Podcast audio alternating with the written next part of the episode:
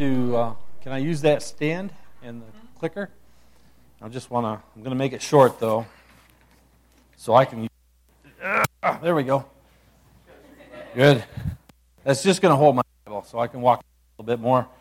So yeah, it's been, it's been quite a week. Um, we had uh, our daughter and son move back to Michigan. Daughter and son-in-law, but son moved back to Michigan. Uh, Drew and Rachel are here this morning, and yeah, all right. You got the same greeting I got last week. All right, I love it.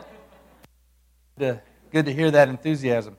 I wanted to stand down here this week. I thought it would be a little bit uh, easier for me.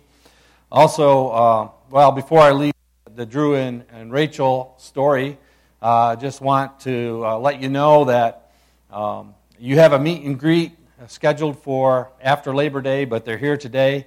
You don't have to wait that long. You can meet them and greet them now. Obviously, they want to get to know you. Uh, as a person who goes from church to church, meeting people constantly, I uh, just want to let you know as a congregation that they're going to be trying to learn about 150 names, and you're learning five, okay?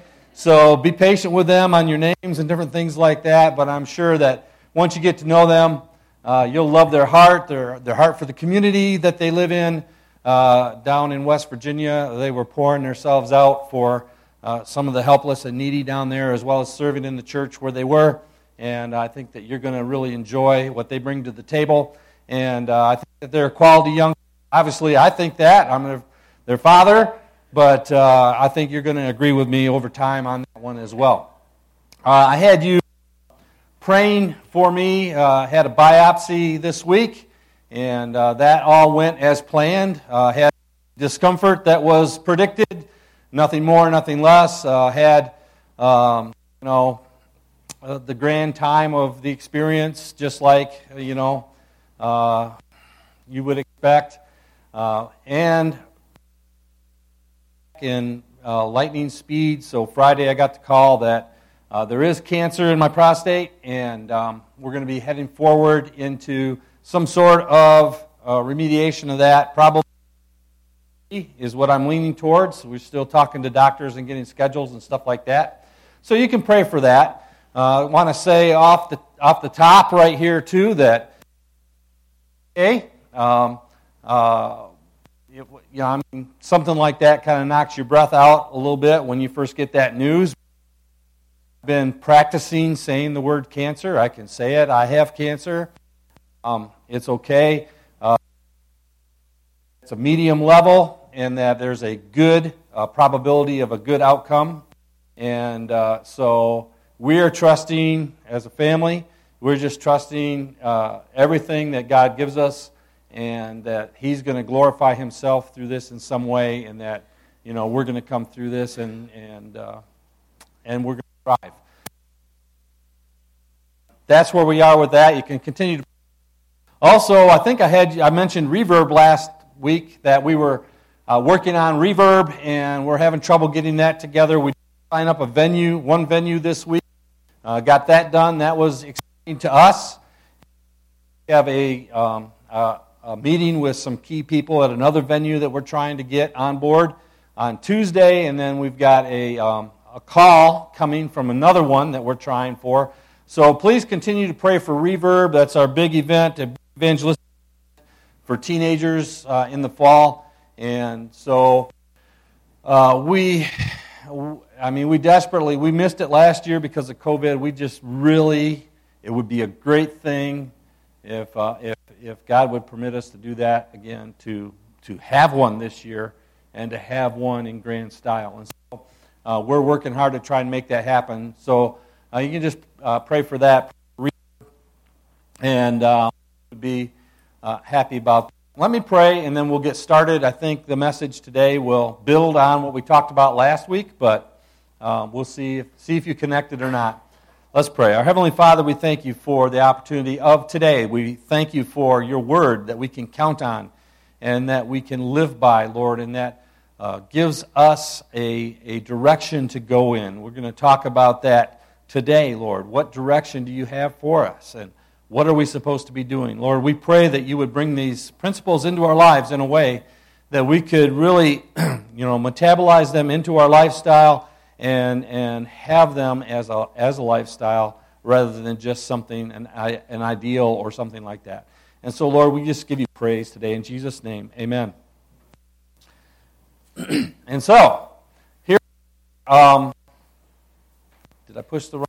Mm, I forgot to turn it on. This is, there we go. That's my constant problem. I always forget to turn it on. I do this every week, don't I? Yes. Okay, so there's a picture of our family. Some of them are here. Some of the kids are in or junior church. Uh, some of the kids are not here. Uh, we, we would love to tell you more. See us in the lobby and tell you about all those uh, children and grandchildren that we have. We have six now, uh, and so that's great. Now, uh, being with Word of Life, I just want to sort of give you an overview sort of our mindset as a ministry and as missionaries with Word of Life. We really work with two goals in mind. Uh, being, we're focused on youth ministry, youth and children's ministry. Uh, every student to hear the gospel from a student somewhere. And then when I'm speaking to a group like this, I expand that out to say, well, I want every mom to hear the gospel. I'm hoping every worker hears a factory worker somewhere, and so on and so forth. So whatever, uh, whatever you are, every retired person to hear the gospel from a what our mission is. Uh, and then we, we uh, talk about every student being in a growing relationship with Jesus Christ. So, evangelism and discipleship represented in our goals right there. Uh, and so, we want every mom, every retired person, every factory worker. Uh, we're, we're praying and hoping that every one of them is in a growing relationship with Jesus Christ. And at some level, we work with all these people. Even though we're focused on teens and children, we're working with youth leaders, we're working with young adults. Uh, and, you know, we need people to staff different events and things like that. So we're working with all different kinds of people. And uh, so when we talk about this, we're going from a situation where we were pretty well locked up for a while uh, to a situation now where we're about able to roam about the country again. And we want to come to purpose. And so that's that goal has been through the whole thing, and that's kind of our purpose. We've had some pandemic interference. Youth groups have been closed or interrupted. Schools have been closed and interrupted. We walk around in fear some floating social expectation that we don't know. Uh, during the height of the pandemic, Fran and I would go to a place like a church or something where our speaking schedule would lead us, and we would say, Well, we got about 15 seconds to decide what is the COVID culture in this place and then adapt to it. Sometimes putting a mask on would offend them. Sometimes taking a mask off would offend them. Uh, sometimes just being, you know, close to one another uh, would offend them. And so we just had all kinds of different interferences, things that would interfere with our ability to uh, share the message of Christ, to, um, to disciple. Uh, all those things were hindered. And so we come to the realization, and I'm, I'm sure as well that, uh, that we're breaking the social fabric of our society with this pandemic, that things just aren't the same. And a lot don't believe that eh, you know, it'll ever be the same as it was before. Uh, even now that we're a little bit more free, we still have uh, some different things. You know, I was in a bank yesterday, and inside the bank was a person with a mask on. Before the pandemic, I don't know if that would have even been allowed with the security cameras and different things in place. You know, uh, I mean, it, old, you know, who came on? It was the guys that were going to rob the place, right? But now it was just, it was totally acceptable. And of course, it was fine. Uh, the lady didn't rob anything, uh, she was just wearing her mask. Um, so it, causes us to live in a fundamentally different way.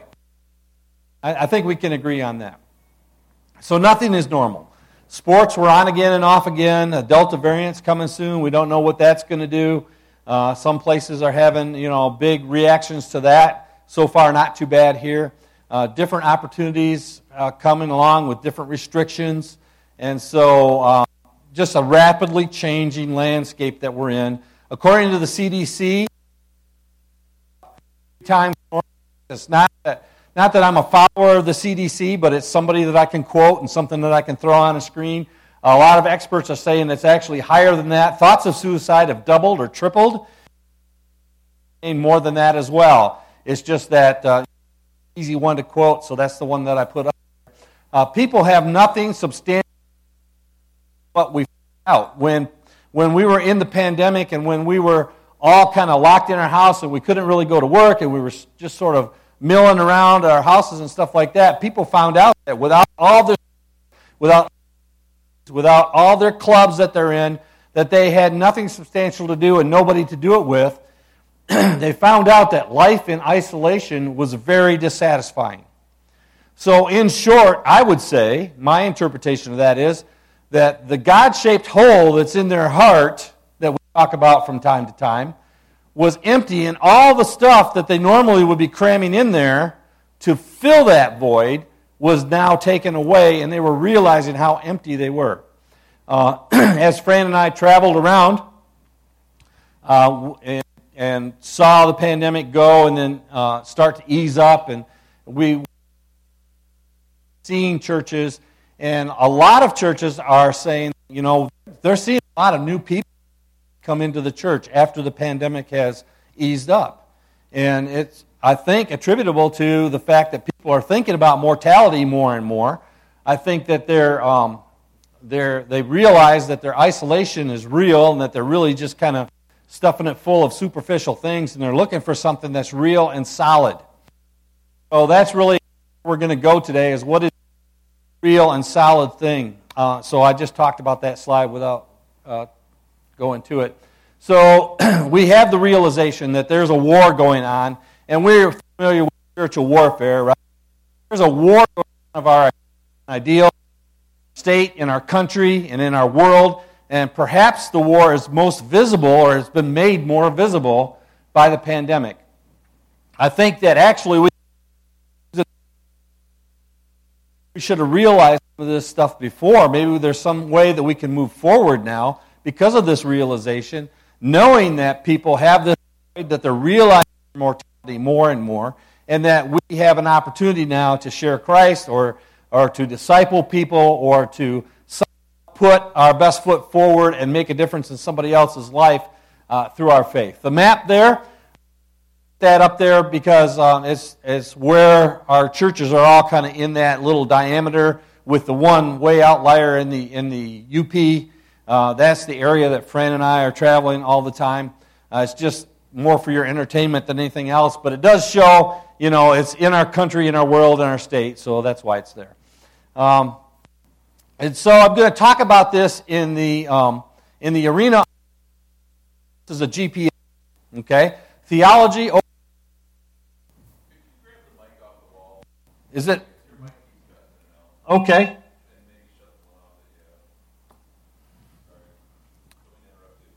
I can do that.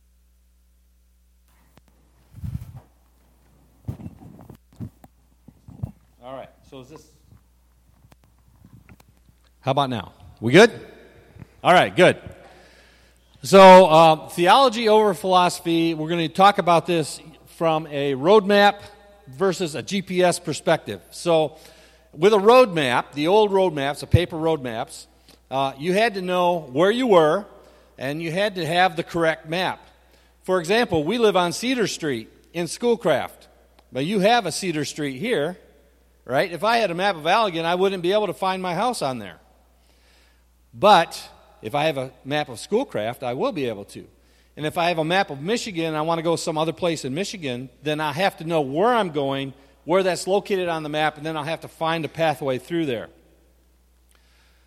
With the GPS, the GPS locates you and your destination, and it gives you a pathway. Now, um, I'm aware that we all have GPS stories of how it took us down some rabbit hole somewhere and didn't work and all that. But in it, the way it's supposed to work is it's supposed to locate you. It's supposed to know where you're going when you put the address in, and it's supposed to give you a, a way to get there. And so um, we're going to use uh, the GPS as, uh, as a God positioning system the, the, uh, for theology, and we're going to use the, um, the roadmap as, uh, you know, as the world system. So the global positioning system uses satellites to guide us. God's positioning system uses God's word to guide us. And so uh, here we go. So, philosophy is a roadmap because philosophy never knows where you are or it never knows where we're going. Philosophy can never be the leader. Um, I mean, if you want some kind of good entertainment, go on YouTube and just look at some of the weird things that people put out there for philosophy. They prove that they don't exist while they're, st- while they're there on camera. They prove all kinds of things while they're there on camera that you know isn't true because you know uh, you have a real view of the world, you know. The world's not flat. Um, we, we pretty much can prove that, right? But they can also prove it through philosophy on, on YouTube somehow, right? the world wants to, us to focus on a philosophy. Uh, they say things like, you know, like the word woke. Where did that come from? You know, like I awoke one day and went to work. But now that means something different. Um, you know, follow the science. Well, you know, that is, has a new meaning today than it did back when I was in school. Uh, and different things like that. So philosophy kind of changes and floats around. You might not have the right roadmap. You might not have the right destination. You might not really know where you are, but you're still trying to prove something. Okay? Theology, we're going to represent that as the GPS. The answer lies in the very beginning.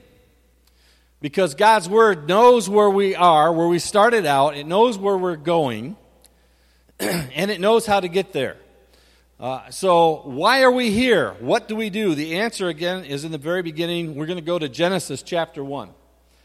And we're going to look at a couple of verses there and draw some things from that. Now, Here's a slide that I like to use. Uh, I put this in many of my presentations. That's why the background's different. But uh, this is a, a, slide that I like to use because the whole gospel's right there. It's just really simple creation, corruption, covering, and cross. So in the beginning, God made everything, and He said what? He said it was very good, right?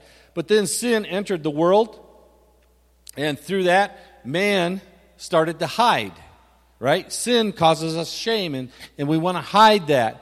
Uh, man and woman began to cover themselves with fig leaves, and then, then God slaughtered an animal and made them coverings. And then also, we see in Scripture there, in, in the first part of the Bible there in Genesis, that when God came walking through in the cool of the day, that they hid from him. And I mean, I want to think that if God comes walking by in the cool of the day, and I know that it's Him, that I wouldn't hide from Him. But you know what? I'm a sinner. And sin causes you to hide. And so, um, so that's what. But God knew there was a problem. Jesus paid for our sin. There is grace. There is grace for salvation, and there is grace, sustaining grace for us day to day. And so, um, just a, a quick, uh, quick illustration of that that just really happened in my life this week. You know, I've been saved for a long time, since I was about 10 years old. But the sustaining grace of God that leads me through day by day by day has really uh, been made evident to me in this diagnosis of cancer, uh, where I realized that, you know, I'm, it's in God's control. Uh, I can just do the things that I can do. And God expects me to do those things, to be reasonable and to go forward and to go through this and learn my lessons uh, learn whatever he's, not my lessons, but learn whatever he's trying to teach me through this and to be a witness through this for other people. And that is the sustaining grace. The strength to do that is the sustaining grace of Jesus Christ in my daily walk that leads me through when times are tough. And so I did practice how to say, I have cancer. It was hard in the beginning, and now I can say it. Uh, it's probably hard for my wife and my daughter to listen to but they're going to have to get used to it, right? Sustaining grace of, uh, of Christ in our lives. And so, uh, as a saved person, we want to go ahead and use that grace. But here, now back on subject, we're going to read uh, chapter 1, verse 26. Now, I couldn't fit the whole verse on the slide there, so I'm going to read it right here from the Bible. It says, And God said, Let us make man in our image, after our likeness, and let them have dominion over the fish of the sea, and over the fowl of the air, and over the cattle and over all the earth and over every creeping thing that creeps on the earth. Let us make man in our image, after our likeness, and let them have dominion over all the earth and everything that's on the earth. God gave us a purpose, and God gave us a goal, a job. uh, there was a theological philosophy and purpose for mankind, and it was before God even created us. It says in the next verse that He began, that He created us. We don't have to create a philosophy or a purpose for our existence here. In fact, we don't have the luxury of creating a purpose or a philosophy for our existence here on earth. God has already said what that is, and it's right there in the book of Genesis. So, our theological philosophy, uh, serving as God's representatives here on earth in His image and likeness. That's what we're here to do. Our theological purpose is to exercise dominion, to, to bring order out of the chaos. And think about when God made the earth in the first place, the first six days. He made the earth and it was without form and void. And then he started to organize it. And through the six days, he created everything, but he also organized it. Everything was after its own kind. The waters were separated from the, from the land, the air was separated, uh, you know, and uh, fish and birds and everything. You know, we, it would take us a long time to go through all that, but uh, sum it up, he organized it as he created it. And now we're supposed to continue in that organization. And then, and then as I said, he, he proclaimed that before he even made us. Verse 27 says, So God created man in his own image. In the image of God created he him, male and female created he them. And of course, if we go to chapter 2, we can see that he formed man out of the dust of the earth, that he breathed into man's nostrils a living soul, living uh, breath of life and that man then was created in his image. Then woman was created from man, and since then, every man that was ever cre- has ever been procreated was procreated through a woman. Okay, so we are we are tied together. We are linked. We are the same, actually. Uh, uh statistically, we're 99.98% the same in our DNA, if you can believe that. With all the differences you see in this room and in this world, uh, it's statistically true that we're 99.98% the same. God created and designed our soul to be like His. We're created with a soul that would chase after Him, a soul that could emulate Him. We can love. We can't love perfectly like God loves, but we can love. We can be just to a point, right? Not perfectly like God can, but we can create some justice. God has given us uh, ability to rule our world, and um, we've set up governments and different things. That's all been given to us from, the, from God's Word, and we can create some sort of justice. It's not perfect justice like God's, but the point is that our soul can follow after Him. We can emulate Him. We can, we can um, uh, follow after His attributes and show His glory through what we do and how we handle things. And then in verse 28, it says, again, the whole verse isn't there, but I'll read it to you. And God blessed them, and God said to them, Be fruitful and multiply and replenish the earth and subdue it, conquer it, and have dominion over the fish of the sea and over the fowl of the air and every other every living thing that moves upon the earth. And there we have that command again as well to, to bring order out of the chaos, to manage the earth, uh, to be a part of what's going on.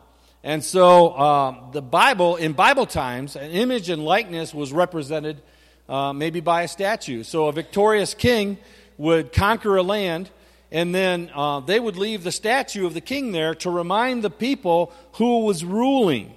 And when a, when a king would come and conquer a land, uh, and, and there were statues of the old king there, the one that he just beat in the war, that statue would be taken down and destroyed, and the statue of the new king, the king that was victorious, would be put up there so that the people would know who they were representing. The people would know, uh, you know, where their taxes went and, and what was going on, what was their cultural norm at the time.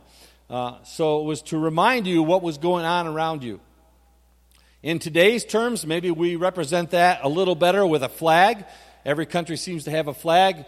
Um, you know, uh, we just had the Olympics, so if somebody won, won a medal, they run that flag up the pole and play their national anthem. It was a way to identify them back to their country. Uh, flags help us convey uh, what we stand for, just like statues of old. Um, certainly, uh, you know, I think a lot of us can identify with that. Uh, believers are the statues that God left in the land back in creation. Believers, people, were left in the land to remind the population who they belonged to. It was theology that was guiding their philosophy. Theology guiding their philosophy. Not some errant thing, but theology that said what the philosophy was going to be uh, Mark 16, 15, and he said, go, go unto them, go ye into all the world, and preach the gospel to every creature. The authority of the Maker, whose image and likeness we represent, represent him to the people. We are God's walking, talking statues. Apart from God, we cannot be eternally fruitful in all ways, being a godly influence in this world. We can't do that apart from God. Our theology has to influence, has to guide, has to propel our philosophy. Otherwise, you know, I mean, I would have uh, probably would have had without theology, I would have had the philosophy of a baseball player, and everything would have been toward baseball. And all of you, you know, if I was the king, you would all have to learn how to throw a curveball and um, you would all have to, you know, put on the catcher's gear and take your turn behind the plate and all that kind of stuff, right? Okay, so that's really far out there, but you get what I mean. All right? Our theology has to influence our philosophy. Uh, apart from God, we cannot exercise dominion or rule or manage the earth with godly qualities on display. I suppose man can rule over the earth. In fact, a lot of them are without godliness in them, but they're not doing it with God's qualities on display. They're doing it in a more ruthless way, in a, in a godless way, in a, um, a way that oppresses people and different things like that. It's not edifying at all. Uh, and so, you know, apart from God, what, what can we expect? No king except our God could make statues like his statues. We're made in His image and likeness. And before the fall, we were perfect. After the fall, we're sinful, but we have a Savior, Jesus Christ, who is perfect and who died for our sins to restore us back to that statue like He wants us to be. We're animated, our soul can follow and emulate His, and we can glorify God. Now, who could make a statue like that? except for God. Nobody can. We can glorify God, and glorify God means bringing weight to uh, or to uh, weight to or to use ability to emphasize a quality. Like I'm going to use an example from uh, you know speeding around town. So there's a picture, and maybe Rachel can recognize that we're on vacation. And uh, my wife has heard this illustration before, so um, I'm going to use Rachel instead this time. So we're going through Allegan about, you know, what, 45 miles an hour. And Rachel says, Dad, you're going a little bit fast, and the speed limit's only 25. Maybe you should slow down. Well, Rachel's important to me. She has, she carries some weight. I care what she thinks about me, right? So probably, you know, in that instance, I would slow down maybe to 35 or something like that. Okay? Uh, I maybe wouldn't go all the way down to 25, but you know, I kind of split the difference because I have a will. I'm going, I want to go a little faster, and she wants me to slow down. So I'd kind of she carries some weight there, okay? But who carries more weight? Well, look at the next picture. What about your Allegan police? Do you have a sheriff or do you have police here? You have a police force? Okay, so the Allegan Police Department stops me and says, uh, yeah, Mr. Van Bruggen, uh, we noticed that you're going a little bit fast through this slow area here, this 25 area. Um, we're going to have to write you a ticket. Uh, maybe, you know, like some people say, sometimes they get out of tickets, but I never have. I haven't had the opportunity to get out of a ticket in a long time because I've been watching it for a long time. But, uh, you know, uh, they would carry a little more weight, wouldn't they? Because now it's going to cost me money. Okay, but who carries even more weight? Well, look, there's the judge. Okay, and that even gets more expensive. So to glorify something means to carry your weight into a situation. And where does your weight come from? It comes from your ability to um, not only um, know what to do and what to do, that you live that way, or that you have some authority in that in that direction. And so, as believers, we have the authority of God's word behind us, and we have a lifestyle that we can live. And we talked about this last week that we can live, that we can do certain disciplines to help us in our godliness and help us uh, walk with God closer, more closely, uh, and we can carry more weight into the situation so that when somebody needs help and they need somebody to talk to and they think of you because you're the one that's solid and grounded in the faith, uh, they come to you and they lay their problems out to you and you help them through using God's word. Uh, that is carrying some weight into a situation. That is um, being grounded and, and glorifying God by using what you've done in your life and the credibility that you've built up in the life of another person.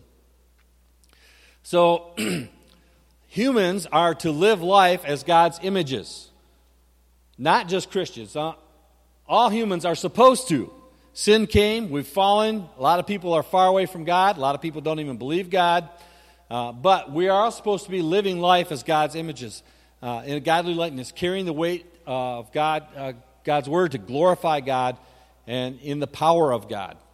Uh, and so Genesis 1:28 again says, "And God blessed them, and God said to them, Be fruitful and multiply and replenish the earth and subdue it and have dominion over the earth." That's what God wants from us.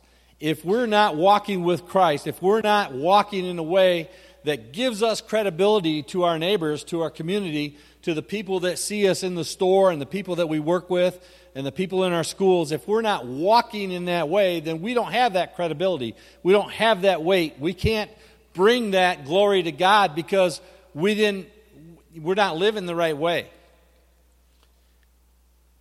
And so being created by God and animated and able reminders of his glory is kind of a big deal. Uh, the theological purpose for um, for working on earth for him. Uh, it's really a mission to represent God in our communities. Okay, go. There we go.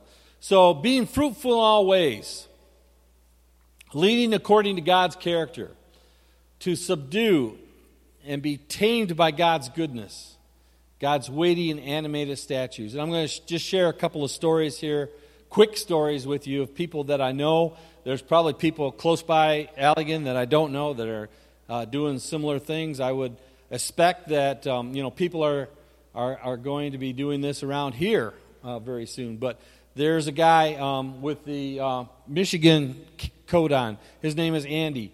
Uh, he's a youth pastor at a church down by the state line, and uh, he spends his day off substitute teaching. Now, why would Andy do that? Well, the church is paying him. He's he's fine there. Why would he do that? So he could he could meet more teenagers. And guess what? He substitute teaches in the junior high and the senior high, and some of those kids end up coming to his youth group because he goes there and he gives that example. Uh, right next to him is a guy named Randy. You can just see his head there on the other side. Uh, every Wednesday, he gets up early, really early, travels down to the public school, and they have a meeting with some kids at the school. They call it Breakfast Club. And um, they go there and they share the gospel. They talk about God's word and make applications into their lives. Uh, I think they're even doing memory verses there uh, in the classroom before school starts in the morning. And uh, why, would it, why would he do that? Because he wants to reach more kids than the ones that just come to his church. And guess what? Some of those kids are coming to his youth group, and some of those kids are coming to some of our events. They tie into things like Reverb and, and different things like that. Here's a picture of Luke and Aaron. We worked with them in South Africa in our years when we were in South Africa. Uh, Luke is out in Montana now working with some natives, uh, Native um, Americans. Uh, sorry, Native Americans. And uh, he's starting a church out there, but he believed that he just wasn't meeting enough young people. And he, you know, Luke is a different kind of guy. I mean, he just uh, has to be around people like all the time. He's just one of those kind of people he gets nervous if he's not around enough people. But he wasn't meeting enough young people, so he became a bus driver. And guess what? Some of those people are coming to his youth group. And then here's Tim. Tim is also down by the state line. Uh, Tim became a football coach for the local school system. Now, he didn't become a football coach in the varsity, where you get a lot of recognition, or even in the JV, you know, where you kind of known a little bit. He's the eighth grade football coach because he wanted to meet a bunch of young guys, and guess what? Some of them are coming to his youth group. All right? Just getting out there, just doing stuff. You know, being in the community. There's different ways to be in community as a group. Uh, if somebody is, uh, you know, they, they have some kind of illness or something like that and they're shut down for a while, you would get together a list of people to bring meals for a week to them, right? Or something like that. Well, you know, you all have people that you call neighbors. What if one of your neighbors that doesn't come to the church has that same kind of problem? What if you're the one that talked to all the neighbors around there and said, hey, every day for a week, let's bring them dinner because they're having this illness or this problem or whatever. What if you organize that? Well, pretty soon people would say, why are you doing this? It's an open door to say, because Jesus Christ lives in my heart, and I want to bring order out of this chaos, and I want to help people, and here's what Jesus Christ represents to me. That kind of thing. Do the same for for other people. It's just one example. Volunteer at the library, be a little league coach, uh, work at the homeless shelter with the idea that eventually you're going to build a relationship where you can share the gospel there. Um, do it all with the gospel in mind. Be creative. Develop relationships with all people. Actually, uh, I was looking at this. Rachel is in this picture. See the girl with the white pants and the pink top? just that way, there's a girl with a hat on. That's Rachel. Uh, that was 2010. So a little while ago. Um, I didn't plan that. I just I was looking at it this morning and I noticed that, so I just thought I'd bring that out. But cultural isolation is robbing us of our relationships, right? If we can't get out, and we can't talk to people. Uh, it's difficult to talk to people with masks on, different things like that that's hurting our relationships. But relationships are what we're all about. Relationships are how we can uh, get into somebody's life and bring order out of that chaos by bringing God's word into them and helping them realize Jesus Christ is there to save them and Jesus Christ is there to help them through the tough times that they have. A lack of relational activity robs us of our opportunity to show God's likeness to other people. I mean, if we can't get out, or if we don't get out, okay, because it's not going to be can't forever. Eventually, we're going to get back out, right? If we don't get out, we don't have the opportunity to show God's likeness to other people.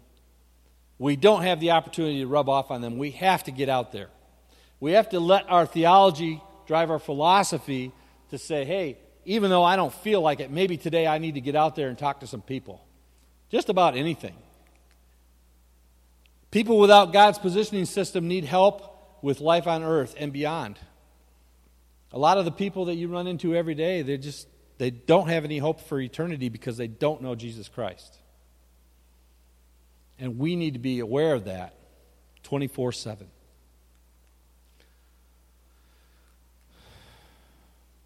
So when philosophy fails to follow theology, we all lose as I tried to explain this morning, our philosophy has to be guided by theology, it has to be guided by God's word, by God's intents and purposes, the way He made us in the first place. We're born to be in community, we thrive in community.